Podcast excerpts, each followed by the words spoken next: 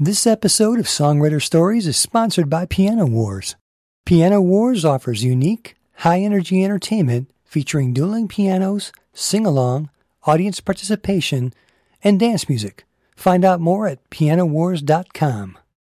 Songwriter, Grammy nominated rock journalist, and Nashville tour guide Bill DeMain is a hard man to keep up with.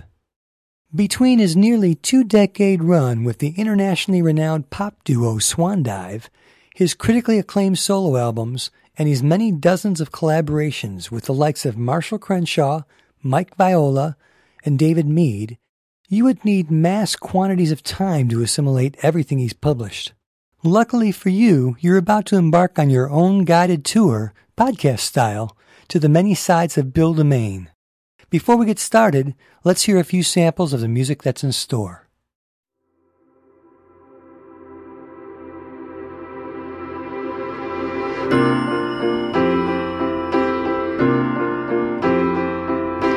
Open the window, let the day come in. Now you've seen the ending, you can finally begin.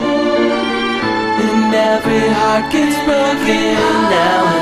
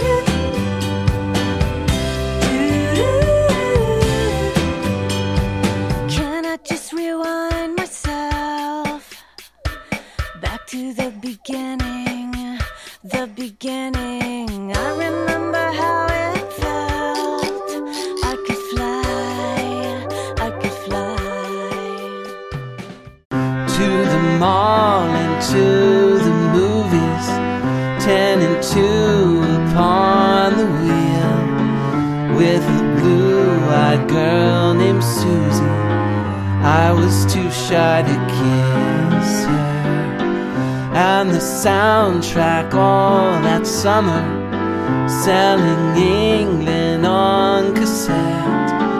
Morristown and down to Wildwood Crest.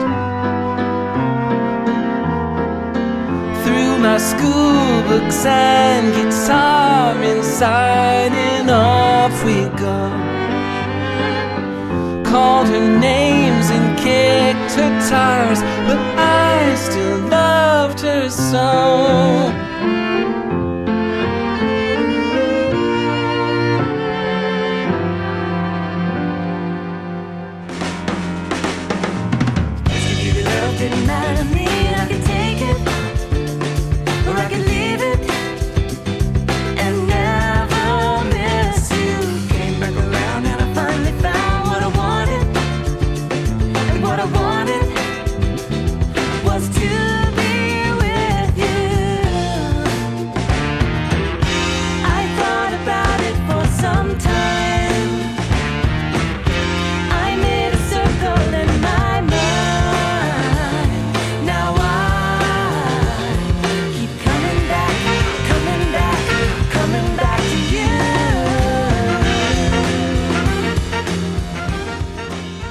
DeMain, welcome to Songwriter Stories. Glad to be here. Thanks for having me. Over the course of your career, I've noticed that you've written a good number of songs that were recorded by female singers, most notably by your Swan Dive collaborator, Molly Felder. hmm Was writing for women singers something you set out to do, or did you just find that you liked it, you were good at it, and it was working for you? Wow, that's a that's an interesting question. Um, I I think that I never really set out to write for either male or female singers. Um, but after I met Molly, which was early on in, in my uh, Nashville journey, um, I, I think through working with her, I just became a little bit more sensitive to female singers. And then I started to write with female singers. And it's weird when I look back at the last 30 years of music that I've made, so much of it is either in a band with a girl singer or I've written with girl singers like Jill Sobule and Kim Richey. You know, uh, in fact, I, I've got a good friend coming in tomorrow for a couple days to write with me. Her name is Charlie Faye. She has a 60s style girl group down in Austin. So yeah, I think uh, I don't know why I never had a sister growing up. Maybe it's that if you want to psychoanalyze it. Um, I, I get along with women really well, and I think maybe because I'm a sensitive guy, I suppose that uh, I just I just work better with them. It's obviously working for you. I mean, that's a beautiful thing. Yeah. Um, uh, do you know who the band Squeeze is? Oh, of course. Yeah. Okay, so Chris Difford of that band, he's the lyricist. He became known for writing several songs which intentionally spoke from a woman's perspective, although the songs were sung by his writing partner, Glenn Tilbrook. Uh, do you notice that there are elements of a woman's narrative voice, your own voice, or a narrative neutral voice that filter through during a performance, sometimes even within the same line or phrase? It seems to me that that dynamic of a male songwriter with a songstress adds another layer of richness to your songs. Can you think of any Swan Dive songs that speak to that? Oh gosh, let's see. Um, well, uh, you know, I, I would say that I always aim really to sort of make the point of view applicable to both male and female emotions. So, uh, sure, I, I mean, I, I think because I, I know, have known Molly for so long and I sort of know her background and we're friends, so I know emotional stuff that she goes through. Probably, I, I do try to put some of that in a song, but not in a way that would be so specific that it would just be for her, you know? Right. I, I think, you know, when I think about, you know, what you just said to set up this question, the first thing that comes to mind is, is probably one of my favorite songwriters, Burt Bacharach, and Hal David, hmm and their relationship with Dionne Warwick, which I think was always, maybe that was the first pop music I really loved because my mom played it around the house all the time. Um, I I think somehow that sort of filtered into what I do. Um, you know, and, and I, I think again, like Hal David was somebody who was just really sensitive to matters of the heart, hmm whether it was male or female. And you look at some of the songs that he wrote specifically for Dionne Warwick, um, were later covered by men.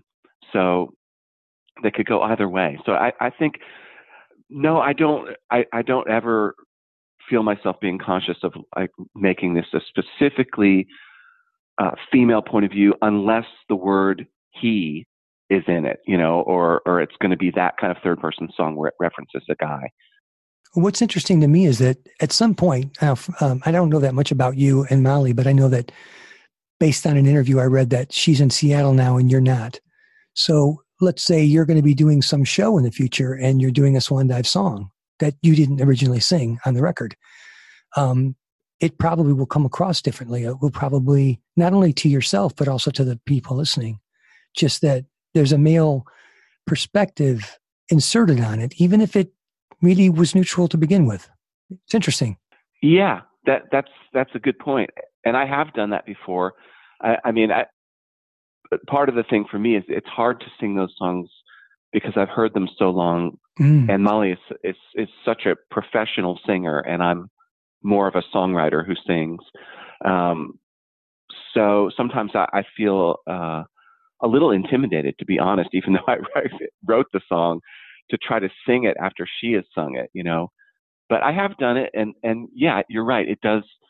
It brings out, uh, you know, sort of different feelings in it, um, diff- different timbres in the uh, in the sound of the song, and uh, it's interesting. So let's talk about Swan Dive, which um, Molly Felder was the was the girl singer, and you sang too. I did. And that was between 1997 and 2014. I counted 11 albums without compilations. Is that about right? That's right. Eleven records. Yep, that's a lot. That's a long run. Wow, right? Yeah. I mean, so so the reason I'm covering Swan Dive first is because it's the biggest cross section of your material. Definitely. Yeah. So there may have been some other arrangers and producers involved with those albums, but is it accurate to say that you pretty much always had executive control over the sound of Swan Dive? Um, I would say, really, from the, the first album to the last, uh, it was always a collaboration of our producer, Brad Jones, with me and Molly. Great. So was Brad there all along? Brad produced uh, 10 of the 11. Yeah. And Brad is also a connection that you share with David Mead, which we'll get to later. Yes. hmm Is Swan Dive a democracy in terms of what songs you record? And I mean, the reason I ask that is this do you ever write something and then Molly does it with you and says, you know, I just don't, this isn't for me, or, or the two of you agree it isn't working right? Or do you always know when you get to that stage that it's ready? There have certainly been songs that, that we've put aside. Um, maybe not so much because she didn't want to sing it, but because others uh, sort of rose to the top. Mm-hmm. You know, I, I think for every album we made, really, we probably had twice as many songs as we recorded. Which is why you ended up with uh, two albums in the first year, Yeah, right? yeah, yeah. I mean, but you know, part of me always sort of wished for that uh, that '60s era timetable where people did put out two or three albums a year because I always felt like, you know, I was writing a lot, um, and it would have been nice to have been able to to put all that stuff out. In retrospect, at the time, that's how I felt. In retrospect, I think it's probably okay because I feel like we did probably put out the stuff that was that was the best and a lot of what I look now at a lot of the things that we might have demoed but not actually released, it's like, okay, I, I'm okay with that not being out there, you know. Let's talk about the creation of a few Swan, Swan Dive songs that I picked out Sure. from different records. And they may seem random to you because I'm not just picking hits, I'm picking songs that, that just appealed to me for the show, you know? okay, sure. And feel free to share any details about the process or how the song came about or where it came from, arranging and recording, anything you think is interesting. Okay. Um, we're going to start with uh, You're Beautiful album, 1997. The song is Beautiful Excuse.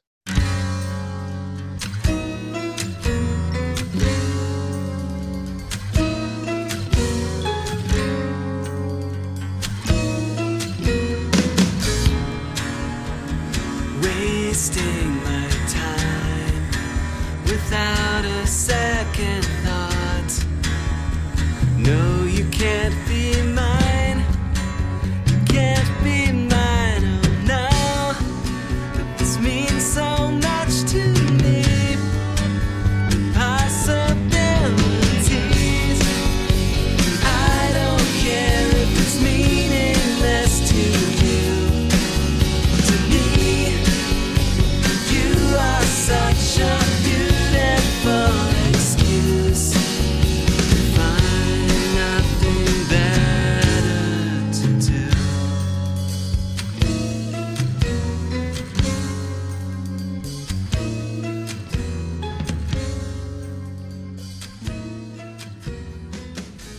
Whose idea was the melody, chords, and instrumentation of the intro?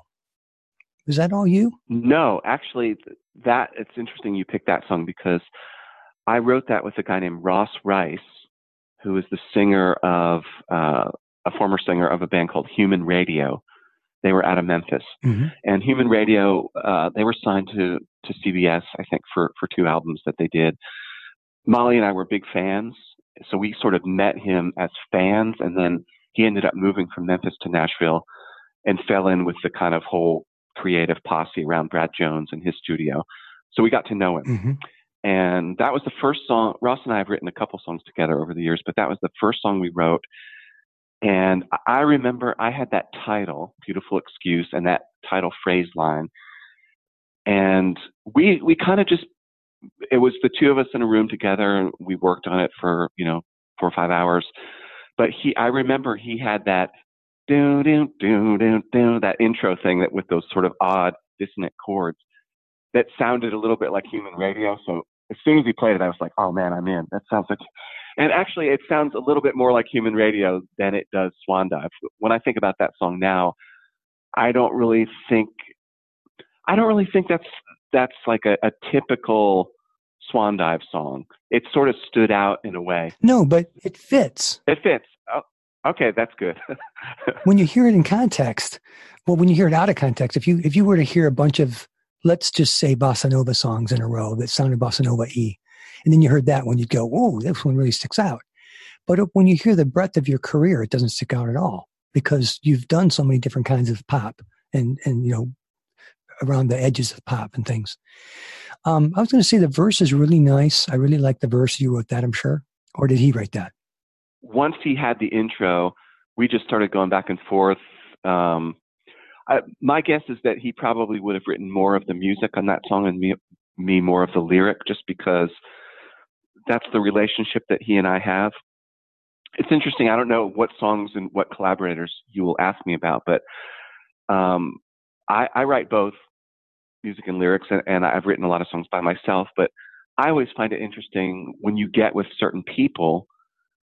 You know, I, I think there's just a, a natural complementary relationship that emerges out of a collaboration, and you find yourself saying, "Okay, I'm I'm going to be more of the melody guy in this relationship, or I'm going to be more of the lyric guy, or we're going to be totally democratic, and it's just going to go back and forth."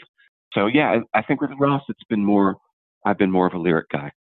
Well, the, the chorus gets an extra lift when the vocal harmony comes in for the title, and that's a good, valuable thing for a songwriter to do to call attention to the title. But what I love is that when the chorus ends, it ends on "I have nothing better to do," and the word "do" is on tonic, or the name of the key, the the note that's you know do, and the easy thing to do would be to end on a tonic chord hmm and it would you know, it would also be kind of not interesting.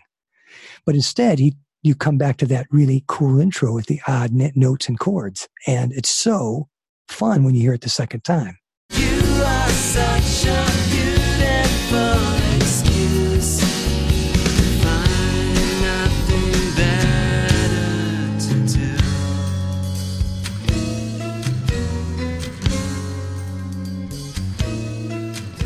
do. Well, thanks. Yeah, again, I, I would give more credit to Ross for that move because, especially back then, I was, uh, I hadn't really sort of moved into into phases like three or four albums on where I started really getting into key changes and modulations and things.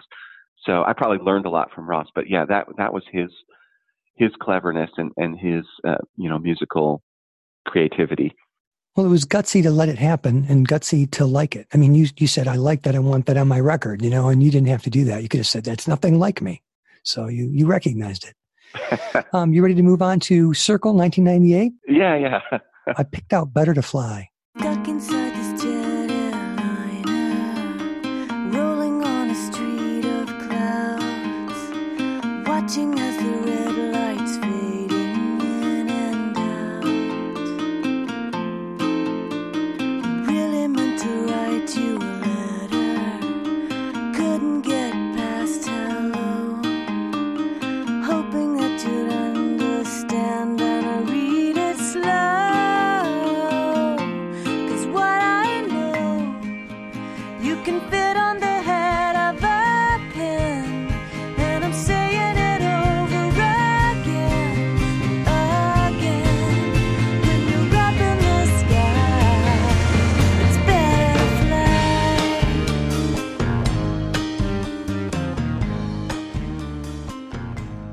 And I think this arrangement is so good from start to finish. You never get a chance to get bored.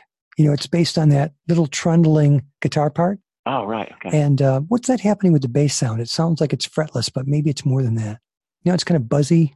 Um, that was Brad. Mm. Oh gosh, if I remember on that record, Brad played a lot of electric bass. It was a hollow body, uh, an old Gibson hollow body that was a sort of his pet bass back then. But sometimes he would, yeah, sometimes he would double. A lot of times he would double his bass, uh, either with uh, with a stand-up bass or with like a Moog Oh, in different parts. Like, you know, I mean, he's he's a fantastic bass player. Just any bass you put in his hands, he can he can play wonderful, super musical stuff. But he's also a real creative guy with sounds. So he's always kind of sneaking in little, you know, doubles and so he's doing like the Carol Kaye, Brian Wilson layering basses thing. You know, yeah, yeah, that's kind of cool. yeah. Anything else you want to say about that song? that song, I, I wrote that song by myself. It was inspired by uh, I got this mad crush uh, on an actress that I met in New York City, um, and you know, uh, Prince Charles told me never to drop names, but I'll say she, she was the daughter. She was the daughter of Olympia Dukakis, that actress, and she looked like her mom. And you know, she she was like a, a young version of her mom, and she was super pretty and witty. I met her at at a party, at a theater party in New York, and it was just one of those like you know things, I was kind of starstruck, and I got on the plane the next day and flew back to Nashville, and I wrote most of the song on the plane, thinking about her. Um, and it was it was cool because I wrote the words and the melody. I didn't have a guitar, so I think that enabled me to come up with that weird riff that starts it. Yep. Because if I had had a guitar and had that melody, I probably would have gone to something simpler, maybe just some you know strummed chords. So that was a um, I really like that song, and I I, I think uh, that was a valuable lesson. Something I always try to remember as a songwriter. Sometimes it's good to get away from the instrument. You know, 100% agree with you. I do it most of the time when I write. I write everything in my head. I make notes to myself so I know what I what I meant by something. I record, I'll sing and I'll say that's tonic or that starts on this beat. But I don't like to pick up the instrument because you go for your familiar fingerings. You go for the same things that you normally reach for. But in your head, there's this open palette that you've got more access to and then you have to find that and that's more interesting to me. Yeah. Yeah, I mean, it's it, to to be fair. I mean, it, it works when you write songs for a long time. I mean, it's good to have a lot of tools in your toolbox and a lot of different ways to get things rolling. So sometimes it's okay to just you find a couple chords on the piano and it's like, wow, that really creates an atmosphere, you know, and then melodies and words start to come through that that doorway. Fantastic. By the way, was there a play on words when you did uh, Mayfair in June? Didn't you have an album Mayfair and an album June? Never. You're- You're the first person who's ever said that, and and I don't think I've ever really thought about it until you just said it. Wow, that's that's cool. No, it wasn't intentional. Oh, so there's no pattern. Okay. Yeah, so there's no pattern. Just yeah, I get credit for thinking of it, but no, but nobody cares. yeah. In 2004, you had the album William and Marlis. Am I saying that right? yes, Marlis. That's that's Molly's given name, Marlis. Oh, gotcha. All right. So Sleeper was very different from a lot of the other music you did. We were a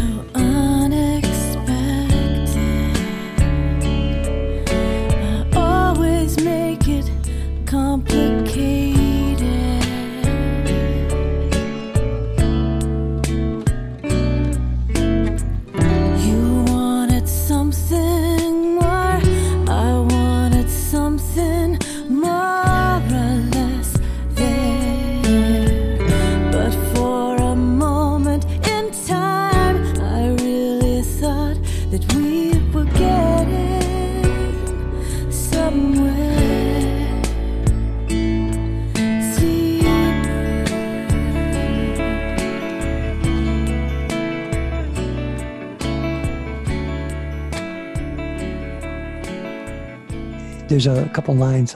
You wanted something more. I wanted something marvelous there.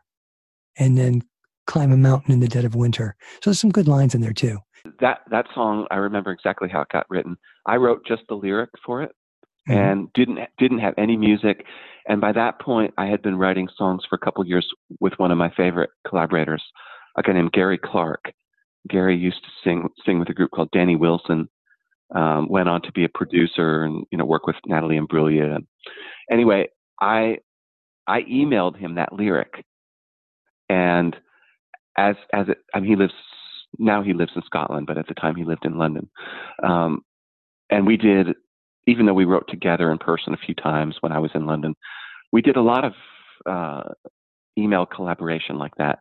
And I just sent him the lyric, and he sent me back that tune without changing a word. I was like, "Damn, that's that's really right on." I mean, totally captured the mood of of what the song is about. Um, and on his demo, he used a drum machine. So I think that's why we did too, because we just kind of like the feel of the demo. Yeah, and I think it made Molly sing a certain way. The whole thing came across very sleepy, very, you know, it was nice. Yeah, it's a sad song too. I mean, it's, hmm um, but yeah, I, I agree. I, th- I think probably that setting of a drum machine. Um, I can't remember what the instrumentation was on that song, but uh, it, it probably did did bring out a different color in her voice. You're right. Popcorn and a Mama Who Loved Me Too, 2005. Was that your title? No, that that that is very obscure reference to a, a saying that a, a friend of mine back in high school had. I, I can't Mm. even remember like why, but it, when, I think we were honestly, Dave. I think we were stuck on a title for that record. Yeah. This is as good as any. Uh, well, no, I think the only reason we chose that is because at that point we were we were like deep in our relationship with with Japanese labels. I think we made that one for JVC, and I don't know if you've been to Japan before, but that's often the way that they market things. You know, everything from from candy to to toothpaste. They'll market it with a Japanese name and then an English name that's some totally bizarre uh, amalgam of, of English words. So popcorn and a mama love me too. When we told that to them, they were like, "Oh, cool." they didn't even ask what it meant because it sounded. That's we knew it sounded so weird and so Japanese. You know. Perfect. well, the song I picked is not, uh, I'm going to be more down the middle with you this time. Uh, you Are My Superstar, which I think is a great song. You are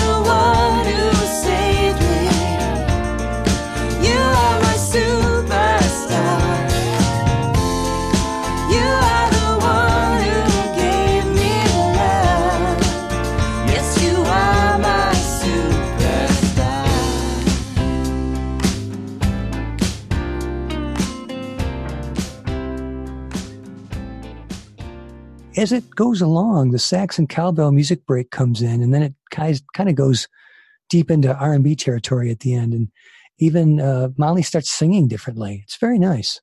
Anything to tell us about it? Yeah, so I wrote that song with uh, with one of another one of my favorites, Jill Sobule, and I had that melody on the verse, that sort of uh, four over five to five thing with the Hall and Oates kind of chord Yeah. to it, Yeah. And I started singing that with I think probably just some dummy lyrics, and I love writing songs with Jill because she has so much energy.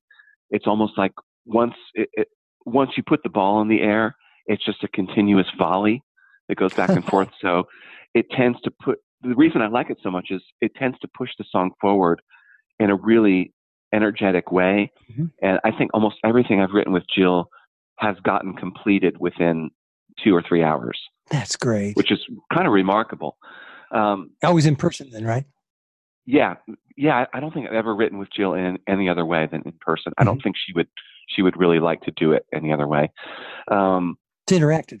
interactive and as far as like the you know the title and stuff i can't remember who came up with that but usually when i write with her it's it's really democratic because she she's a great lyricist and a great mel- uh, melodicist so always happy to write with her and and also jill is one of the funniest people I, i've ever met so as we're writing a song there's also a, a sort of side song a side version like a dirty version of it that gets written you know with lines that was like no we can't say that you know That's great. Mayfair 2009, Once I Lived in London. I, I loved this as soon as you started singing. This is uh, one that you sing.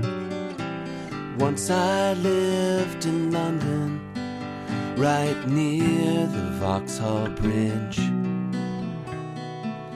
In a room on a corner the size of a fridge.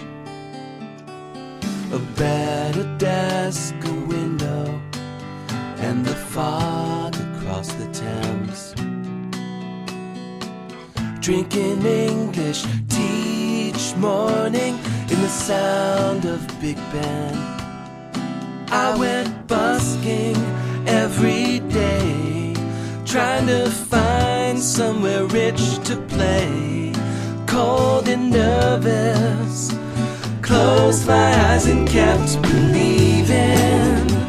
Closed my eyes and kept believing. Closed my eyes and kept believing. The verses are outstanding. There are a lot of little things going on there. There's uh, the melody and the chord changes, but also one chord is played a little later than you expect it to be. It's held back. And then also the way the melody of every other line doesn't end on the most expected note, if you know what I mean. And then at the end, you put a nice round in. It's a beautiful song. What do you have to say about that? I'm so glad you, you brought that one up because that one is about to have a have a, a new life. So this is another song that I wrote uh, with a great songwriter from the UK. His name is David Scott. David plays in a group called the Pearl Fishers, which, uh, if you don't know them, you should check out their records. They make beautiful records, very much in the same same sort of uh, you know stylistic genre as Swan Dive, drawing from a lot of '60s influences. But that was a song I wrote as a lyric. Uh, and it's true because I lived in London for a while and I was remembering all these things like walking home by myself and the music that I listened to and playing in the subway. And, and I didn't know David Scott very well. I had met him once and we hadn't written yet together. And I said, Boy, I'd love to write together sometime. And he goes, You know, next time you come to England, let's do it. But I didn't really want to wait that long. So I thought, sometimes you just have feelings about things. It's like, I don't even know why. I just thought David Scott will really respond to this lyric. So I emailed it to him and he wrote me back and he, he said, he said, you won't believe, he said, this is, I, you know, I grew up in Glasgow, but I came to London in the 80s and I relate to this so deeply. So let me see what I can do with it. And some time went by. It was maybe a year. Hmm. And I thought, well, maybe he forgot about it, you know. And then one day this demo showed up that was that song. And it was like, oh my God, it's incredible. You know, it's like, it's just this beautiful piece of music. So we did it the best we could. But honestly, Dave, I've, I've always felt a little intimidated even by David's demo.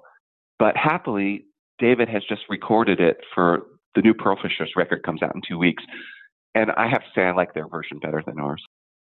All right, I'm going to get into your solo work now. In your letter starts out um, like a song by Eric Carmen and the Raspberries called "Waiting." Everything was lowercase and cute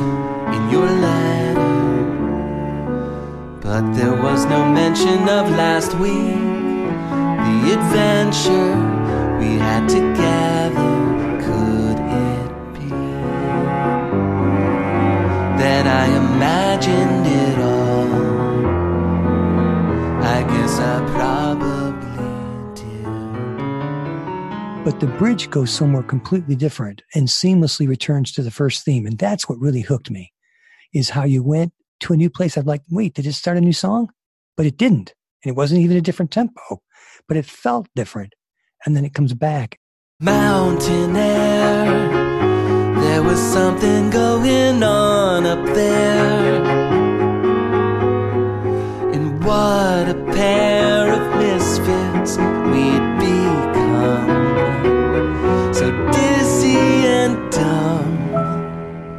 Now I guess I'll read between the lines in your letter, in your letter. and again, you've picked a song that, that I wrote a complete finished lyric for, had no music. I feel really fortunate that I have people in my life that that can respond in the same way that you know, if I could if I could be so bold to say that you know Elton responds to Bernie Taupin, it's like hmm sometimes you write a lyric and, and that was another lyric. It was super personal. I really loved it, and and I was protective of it. I didn't want to just show it to anybody. You know, I thought I, I have to save this for the right moment.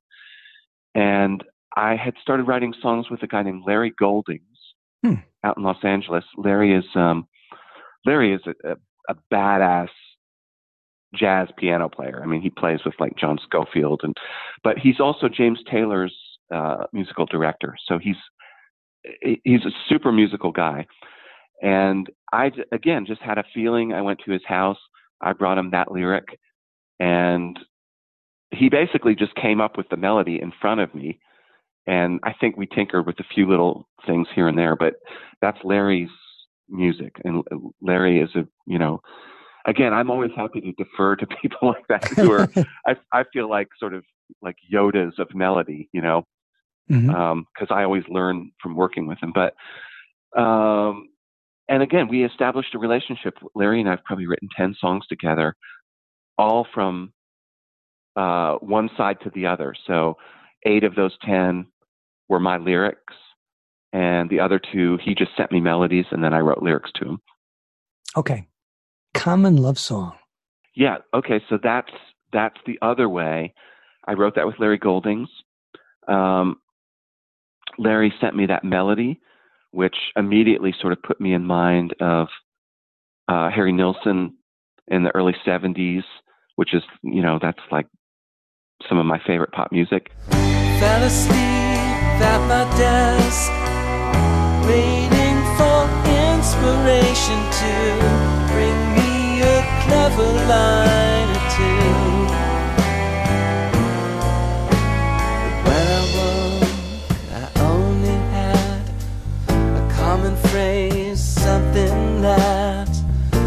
probably lost its currency in 1925.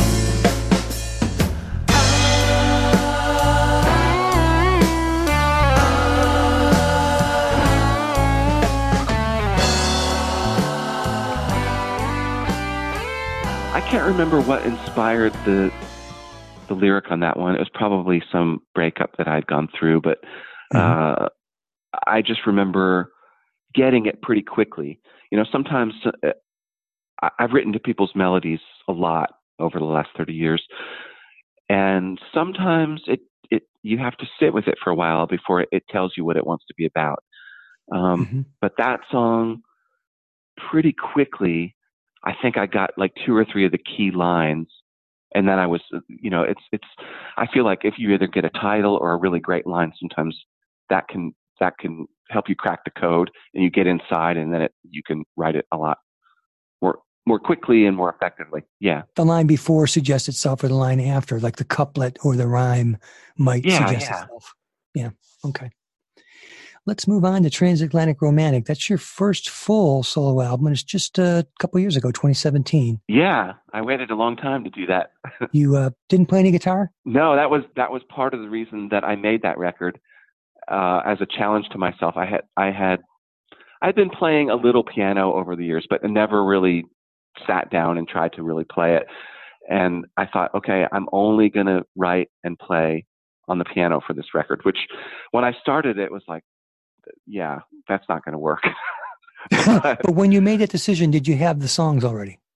No, no. Okay. That was see. That was the that was the thing. It's like when I started that record, I don't think my piano playing was good enough yet to do a whole record, and that was part of the the thing that made it interesting for me and a little scary. Is like, okay, I have to get not only write good songs, but I have to get better on piano so I can actually play the songs. You know, that took a lot of work.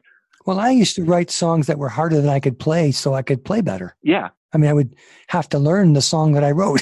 you know, that's kind of good, right? Oh, it's great. I, I mean, it was such an enjoyable experience. You know. I agree with Alan Haber. He reviewed your album and said that there were nods to Harry Nilsson and, and Paul Simon and Randy Newman, but I also hear some Michael Penn in there. Um, it might just be because the title of Brewster, Illinois, April 3rd, 1952. The Kiwanis Club is having a special potluck dinner to raise money for a new tile floor. And Don Fenton bowled 212 and won his team a trophy in the local league. A clean sweep. There's a PTA card party in a John Wayne movie, a dance for the March of Dimes in Brewster, Illinois on April 3rd, 1952.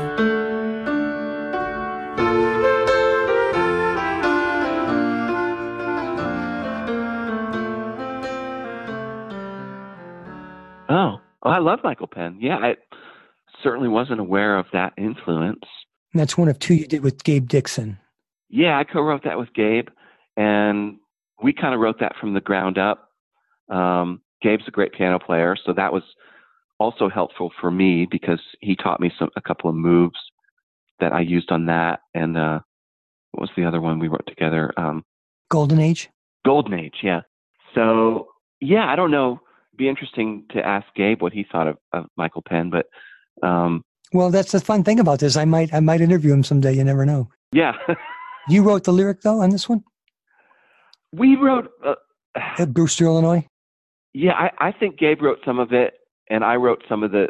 I remember writing that bridge melody, and I think I had the idea because I had been looking at.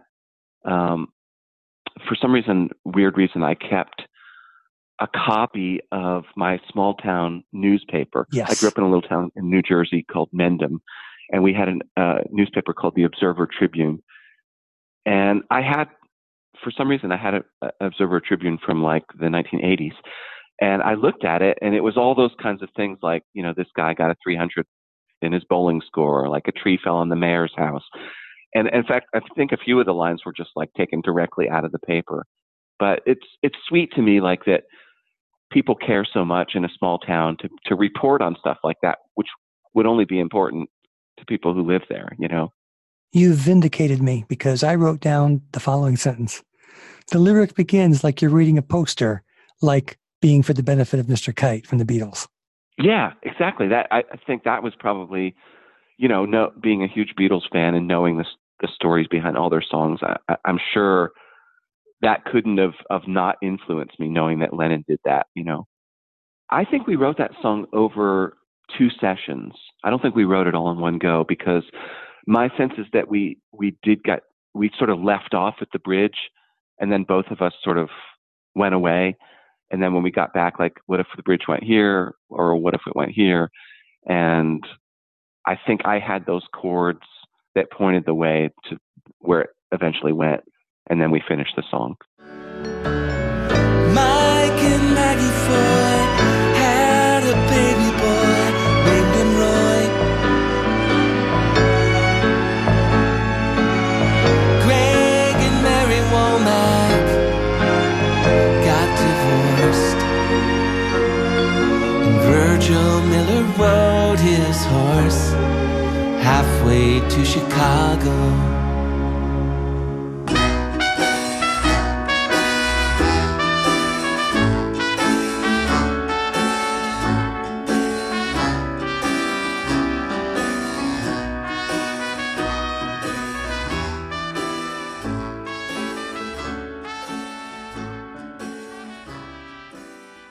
But it's a it's such a cool bridge. I think it was.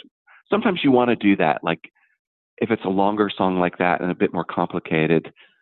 uh, You know, you don't have to finish it all in one go. It's it's good to sit with it and make sure everything is is going by good, and then uh, for me, it's fun sometimes. Like when you get back together with somebody, it's like, okay, we got to write a bridge.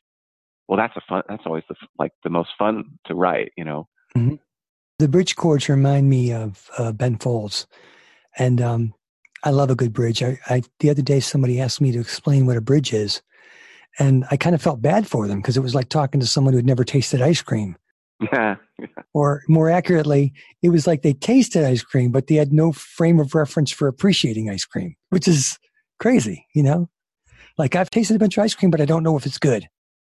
Well, uh, to be fair, I think uh, you know I I don't listen to that much modern pop and R and B music, but I but I am aware of it and I, and I do hear it.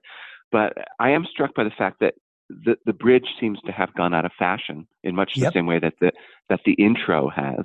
Mhm. You know, a separate piece of a song that is unmistakable but doesn't doesn't actually occur more than once. You know. You can't have bridges and verses if you're doing a hook every seven seconds, like a computer, Yeah. which is what they're doing on purpose. Yeah. But hey, you know, it is what it is. So in the golden age, were you the lyricist? Yes, that that was almost a, a complete lyric, and that was m- mostly Gabe's music, um, and that was directly influenced by watching Midnight in Paris, Woody Allen movie.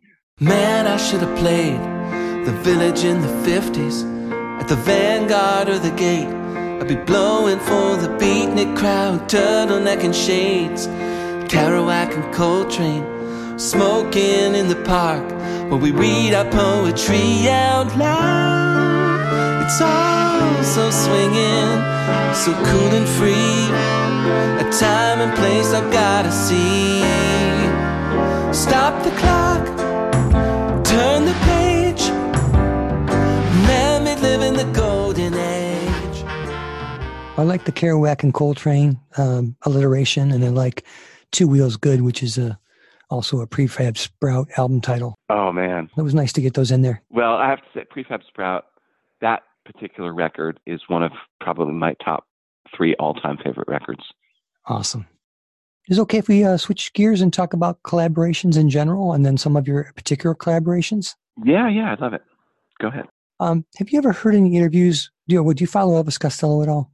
Yeah, I'm a huge Elvis fan, and, and I've actually, uh, I don't know if you know, I'm a, I'm a journalist I too, do. and I, I interviewed Elvis one time. What is the uh, publication you write for that, that is behind a paywall? Um, well, you might be thinking of Rock's Back Pages. Yes, Rock's Back Pages. That's really just a, a kind of uh, collection Okay. of various journalists who put their work up there for, for possible syndication. Um, Well, I saw a bunch of titles there that I wanted to read really bad. I'm like, I'm going to have to spring for this. Yeah. Well, I, I mean, I, I get, of course, because my stuff is on there, I get a complimentary subscription. But Mhm. it, it is pretty great if you're if you're a music nerd, you can really dive deep in there because some of the the journalism goes back to the 1950s to Melody Maker and NME, Mm. and it's super helpful uh, for research too. Like if you start working on a piece, you know, on David Bowie and you want to read everything that David Bowie said in, from 1974 to 76, you can find it on that site, you know. So, I didn't know that. So, what were you going to tell me about Elvis and your interview? oh, well, I was just going to say I, I'm a huge Elvis fan, always have been. And when I interviewed him, it was for a magazine called Performing Songwriter, which is sadly, sadly defunct now. But that was always a great magazine to work for because, you know, they would send me on an assignment as a journalist, but in my mind, I'm thinking like, this is going to be great because I'm going to learn so much about songwriting stuff I can apply to my own work, which was usually the case, you know. Yeah. So, yeah, I mean, El- and Elvis was always and is still super articulate. What year was it? Um, it was his record, "The Delivery Man," whatever year that was, 2000, two, probably 2007. Yeah. Um, but he, you know, he anything was was fair game as far as what he would talk about. You know, you could ask him about specific songs from the early days, "Every Day I Write the Book" or "Alison," and it was just great to to spend time with him. And weirdly, I have I have now played on or, or written for two records. Uh, for, uh, the drummer has been Pete Thomas, Mhm. Elvis's longtime guy from the Attractions. Mhm. So I've actually gotten to know Pete really well. I mean, I would consider him a friend, Nice. and I have mountains of respect for Elvis. But I, I can't remember what your original question was, but but I'm a huge Elvis fan. That's beautiful. Well, I was going to say, I've, uh, I read an interview with Elvis where he's talking about what it was like working with different collaborators. And I remember one interview where he said Burt Bacharach wouldn't let him change any notes to fit Elvis's lyrics, which Yeah. tied his hands a bit, but also turned out to be a worthwhile songwriting discipline. So for some collaborations, there was an obvious division of labor, and for others, the line was blurred. With that in mind, how did your co-writing roles and boundaries differ depending on your collaborators? And you know, name some specific people in songs if you can. Uh, well, you know, using that example of, of Elvis and Burt as a springboard, I will say that my friend Larry Goldings is very particular about melodies that he writes and w- does not want any notes added or subtracted. He's the Aaron Sorkin of melody. yeah, he's the Aaron Sorkin of melody.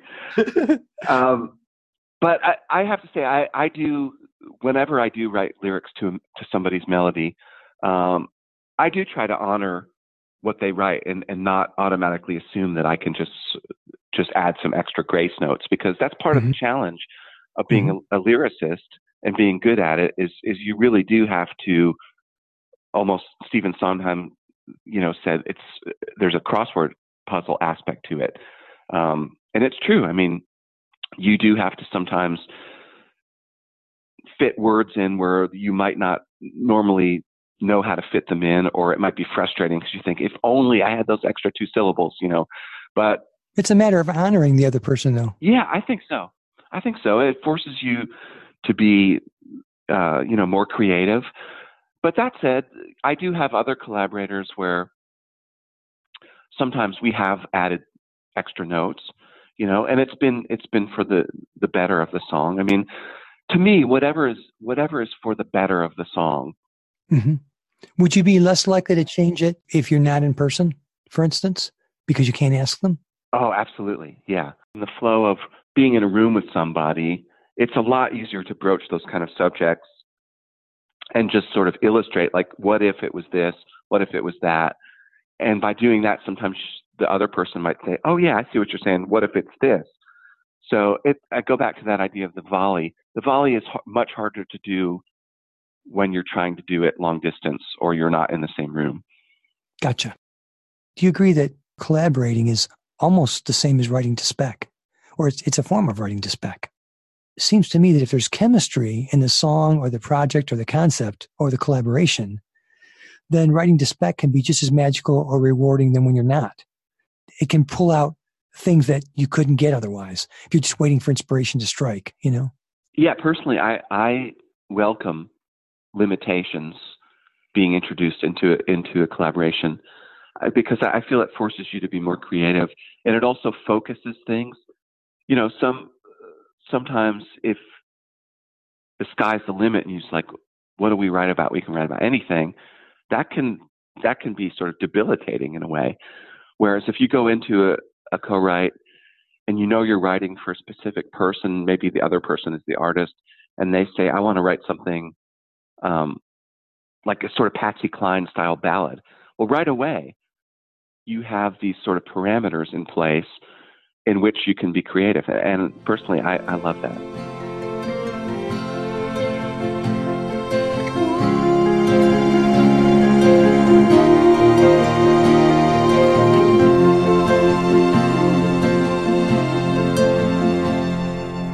Back in the room, you were wrapped in a towel. Twin beds together, the TV turned down. I thought to myself, that we'll make it somehow. That was you, you and me. You and me in Sicily.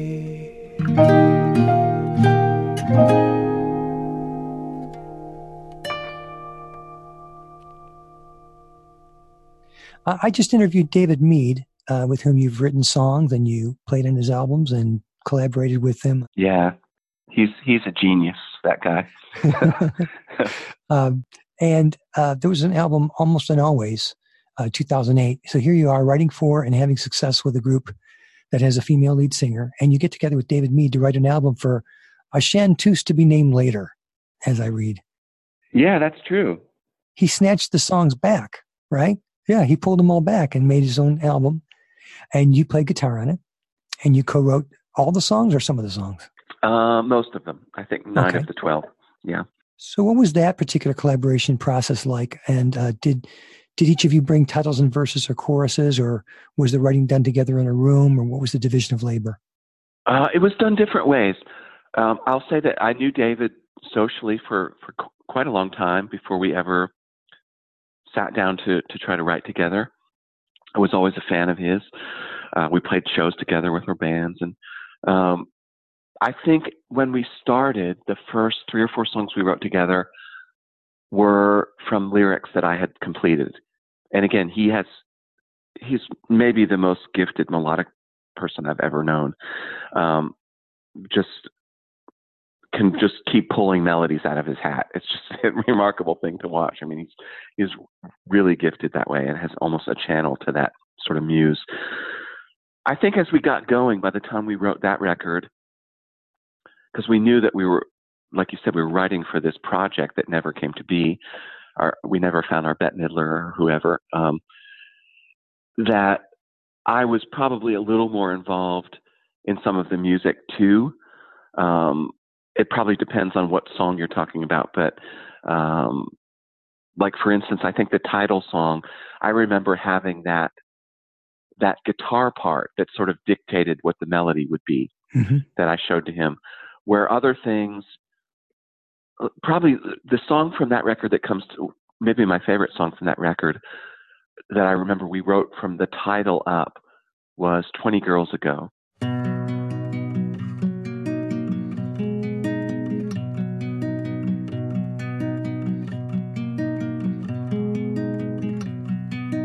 I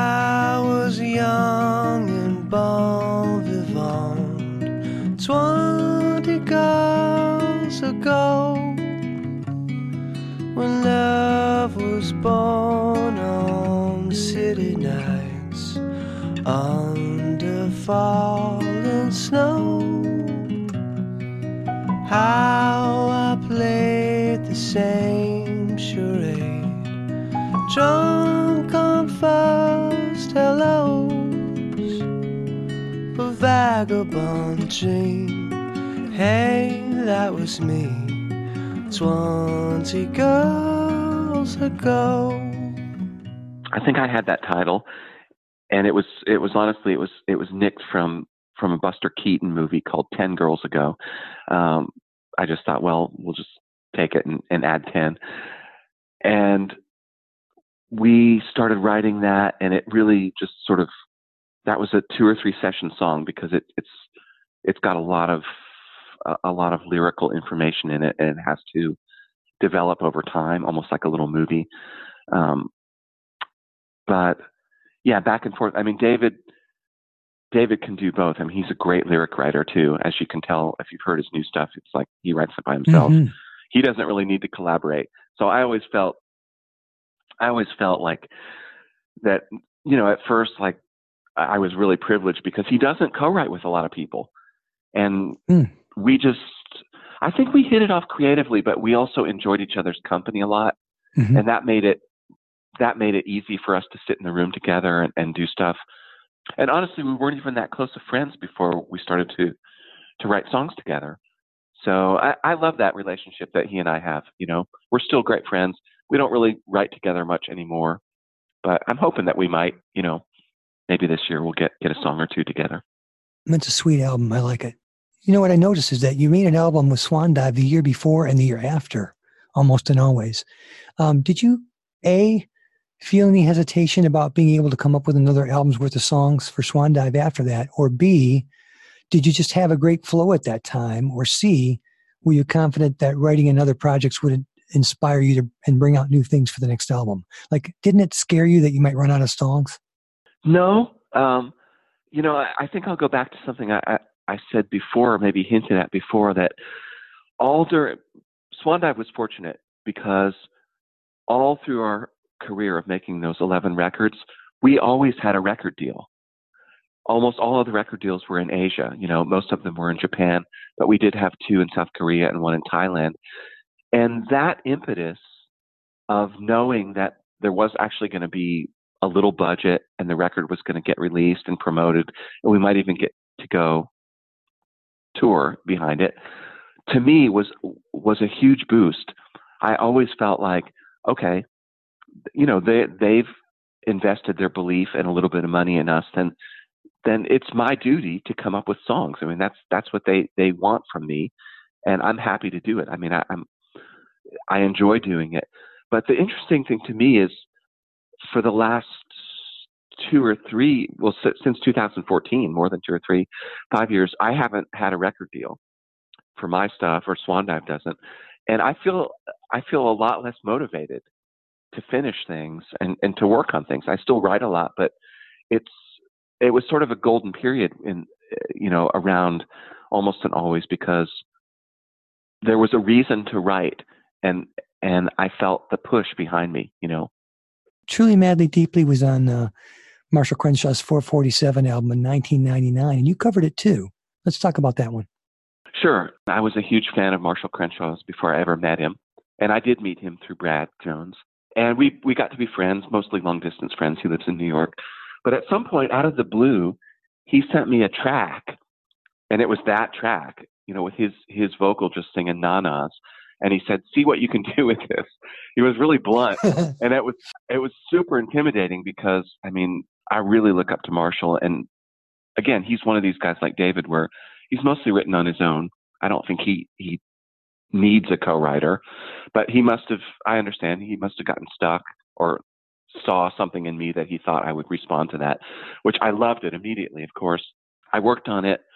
I think probably harder than I've ever worked on a lyric. Maybe because I just knew that my boss was Marshall Crenshaw, you know. um, but I worked on it. I remember at least three weeks working on that lyric. I got a good part of it early on, but then I got stuck and I, I kept trying to second guess like what would Marshall Crenshaw feel good singing about. So that's why whenever I think about early Marshall, it's like he always sang songs about sort of being in the city, you know, and like walking around with his girl. And I wanted to get that vibe in the song. So I worked really hard to do that. I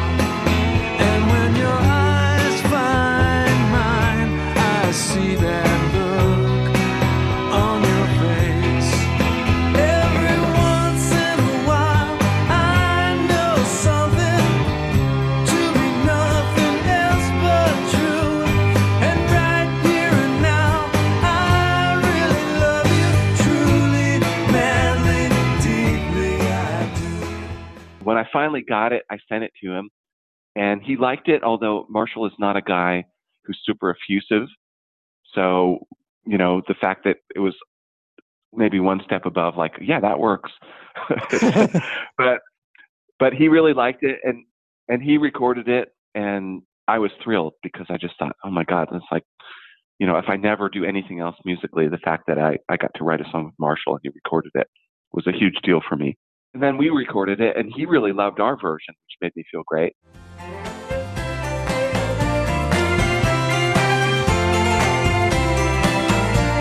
Oh.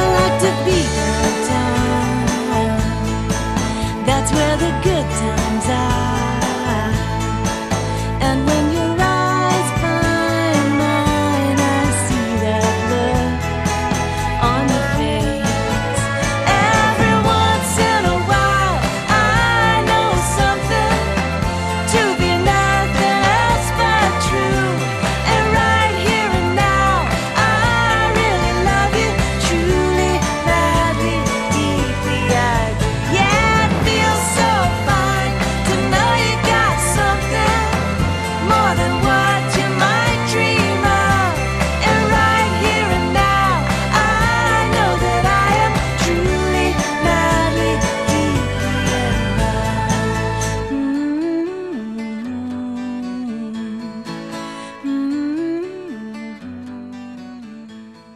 Yeah, that that song, Marshall wrote all of the music, the melody, and I wrote the words.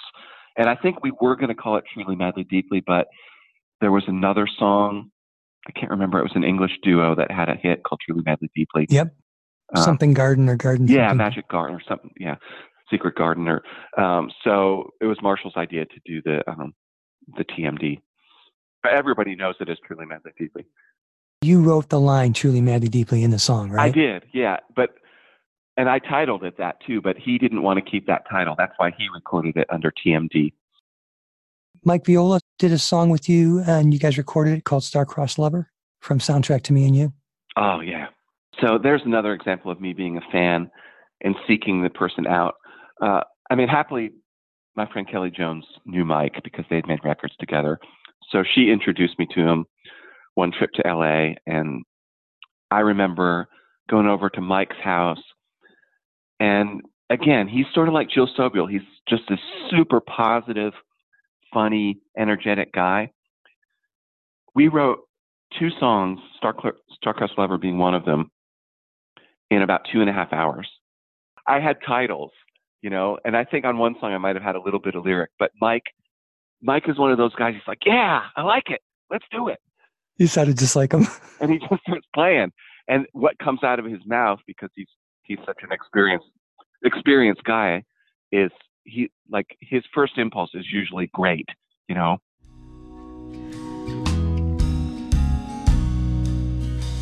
I'm out here walking, trying to let you go. And all this crying's at a dead end road. And I might love you till the day I die. But no more waiting till tomorrow. No more giving one more try.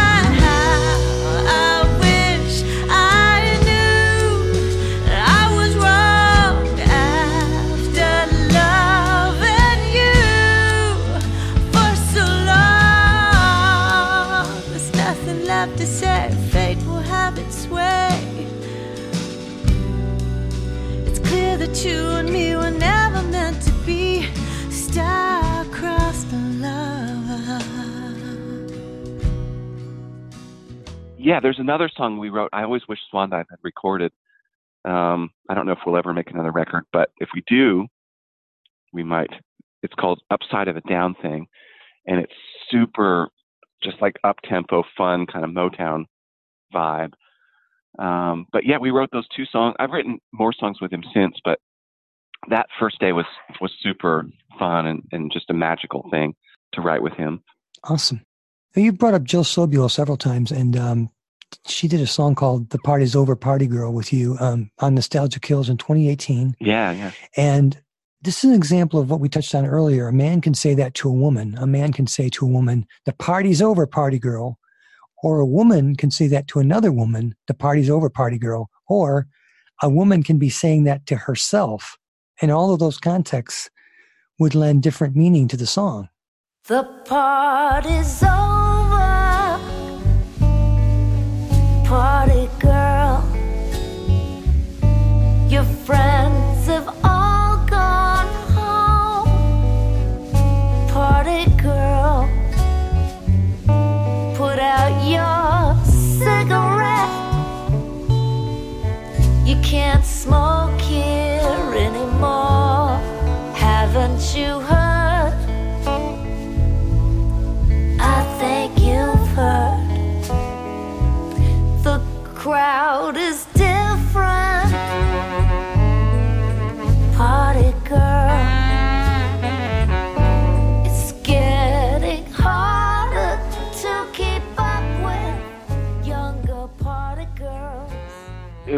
her title, and we wrote it together, both music and lyrics, because I remember she came over, she had that title, and she was talking about um, who is that ho- young Hollywood actress? a lot of them, but she had red hair, real pretty, um, and then she was in the tabloids forever. Lindsay, Lindsay Lohan. Lindsay Lohan, that was it. She was the Yeah. inspiration for that song. Um, and and Jill and it's funny because Jill and I have another song called Joey Heatherton, called Joey. And so we always like to write about these. Jill loves you know tabloid Hollywood. She lived in LA for a long time, um, so she loves all those sort of like backstage stories, you know, all about Eve kind of stuff.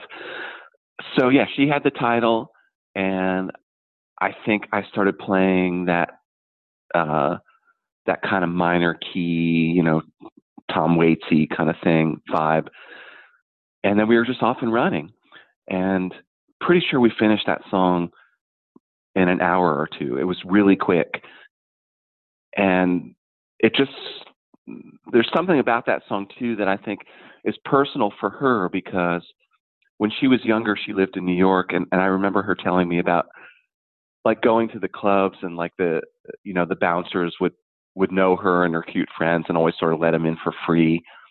And there's something really poignant about that, and like you keep going back, and then you're older, and like it's not so easy, and like they're not letting you in for free. And I, yeah, I think it's a really I love that song. I, I think it's really it it's not just about you know like a Hollywood burnout. I mean, it's it's about getting older. You know.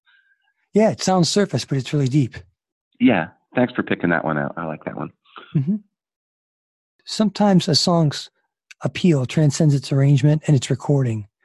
Uh, songs that tend to have a strong potential for pop crossover, like Glen Campbell, you know, had songs like Southern Nights by Allen Toussaint, and you know he recorded it differently, and he did Jimmy Webb songs, and they, they always came out more poppy. And some of your Swan Dive songs could be described as bossa nova pop, and some of your solo music could be, you know, classified with a niche genre. But I think all of them have a, a real strong crossover quality for pop. Um, and you do some, you know, large amount of work on arranging for some of these songs, right? I do. Yeah. Some audiences might need to be served something specific and easily digestible, whereas others are more adventurous. How does that play into your arranging choices? Like, do you do you think to yourself, I want to make sure this gets a broad audience, or I got to hit them where they live, or Oh. you just do it where you want to go? Yeah, it's whatever's best for the song. I mean, you can't. Yeah, you can't really think. I, although I will say, like a, any musician who's ever recorded for, especially a major label, there was a, a brief time when Swan Dive, you know, we we had a kind of golden period in Japan where we had a couple of top five hits, and the label was really behind us and putting money into us. And as much as I felt the energy, like I said before, of the impetus, I also felt uh, a, a little bit intimidated. But it's, you know, it's like, okay, what is it? What are they going to like? You know, what? right, right. And that can be debilitating and, and can make you uh, can lead to some decisions that are not always the best ones. But I would say for the most part of all the records that I've been part of, and anytime arrangement things come up, um, it's just whatever serves the song. You know. Oh, I made a good living. I traveled the world. I've seen so many things, but at the end of it all, I'm not your girl, not your girl.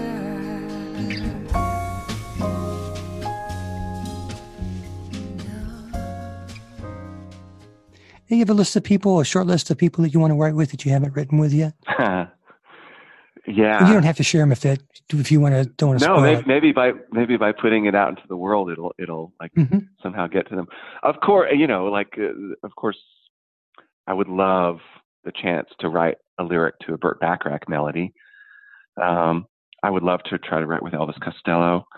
Um, but I, I think also, you know, there are other people, maybe uh, locally that you wouldn't ha- you wouldn't even have heard of that I that I think a lot of that I, I would. I just wrote. Uh, I just wrote for the first time with with a girl singer that I really love named Caitlin Rose, who I, I've been a fan of for a while. She lives here, and I don't really even know her that well. I just sort of uh, wheedled my way into this. It was a three way thing, and I hope to write more with her. I think she's she's really brilliant. Um, but yeah, I mean, it's and I'm always open to writing. I don't do as much blind date stuff anymore, but I'm going out to LA in the summer, and I'm I'm going to write with Kelly and probably Mike. But I might ask them if there's anybody else. Oh, you know who it is? This is this is who I want to write with the most. This might mean nothing to you. Do you know who Inara George is? Mm-mm. Inara George sings with a group called The Bird and the Bee with Greg Kurstin, Hmm. the producer. And Inara is also the daughter of, of Lowell George, the uh, guy from Little Feat who passed on. Um, I think Inara, Inara might be one of my favorite girl singers. And I say girl singer, I mean women, women singer, you know, it's just, hmm Yeah. but she's a great songwriter too. And I know she's really good friends with Mike and Kelly. So I might, when I go out there, just like, hey, could you guys set me up with Inara? I would love to, to try to write with her, you know. A couple more quick things. Okay. Um, you had a couple serious disasters. Um, faced you faced a fire Mhm. and a flood, and you lost a lot of your songwriting notes, which were done with fountain pen. I did. And since since then, and f- first of all, I'm really sorry that that happened to you. Um, I don't think we can ever understand or appreciate what it feels like to lose that much stuff. You know, personal thoughts and belongings and things. Not just the things, but the the memories. Yeah, it's hard. Um, Since then, have you switched to a digital style of of uh, saving your notes now, uh, just out of you know, you don't want to get burned again, or Literally, yeah. You um, you would think that I would, except Dave, I I am in love with paper. You know, I love notebooks. I love the tactile feel of pen and paper. Yes, sometimes I do write on a laptop, but no, that didn't that didn't cure me from wanting to use notebooks. So you touched the stove, you felt it was hot, you got burned, and you went back to the stove. Yeah. I'm teasing. Well, to, to be fair, I didn't start the fire. You know. Thank you, Billy Joel. Yes. You've been a BBC Nashville correspondent, and uh, was that all music related? I know you did some music. it's all music related. Yeah. Okay. Um, and you've done liner notes for Burt Bacharach. Did writing critically and descriptively about other people's music feed into your own songwriting urges by reminding me of what you love about it? Absolutely. Yeah. Uh, like I said, the interviews that I've gotten to do, you know, I mean, shoot, I've gotten to sit down with David Bowie and Paul Simon and Stevie Nicks, and there's no way you, you can do that and not come away with inspiration and, and just like feelings of affirmation and learn little tricks. And so, yeah, it's been great. So I feel so fortunate that I, that I've gotten to do that as a way to sort of, you know, earn a living.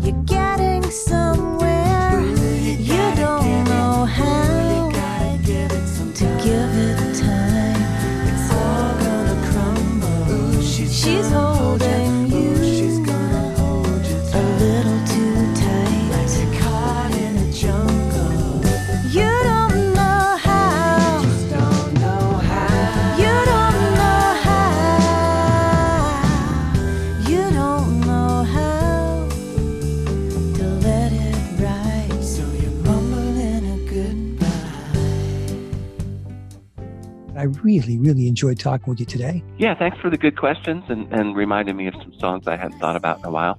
Good. Be well and uh, talk to you soon. Okay, thanks, man. Have a good one. You've been listening to Songwriter Stories, Episode 7 with Bill DeMain. Here's a programming note. Our content producer for this episode was Bill DeMain aficionado and Swan Dive Uber fan, Chipper Sam. Be sure and check out my Songwriter Stories interview with Chip and his bandmates, The Hangabouts. There's more to this podcast than just the interview. For bonus content, visit songwriterstories.com and click on the Writer's Room link for this episode. If you like the podcast, consider giving us a review at Apple Podcasts. That's all for now. I'm Dave Caruso, and I'll see you next time.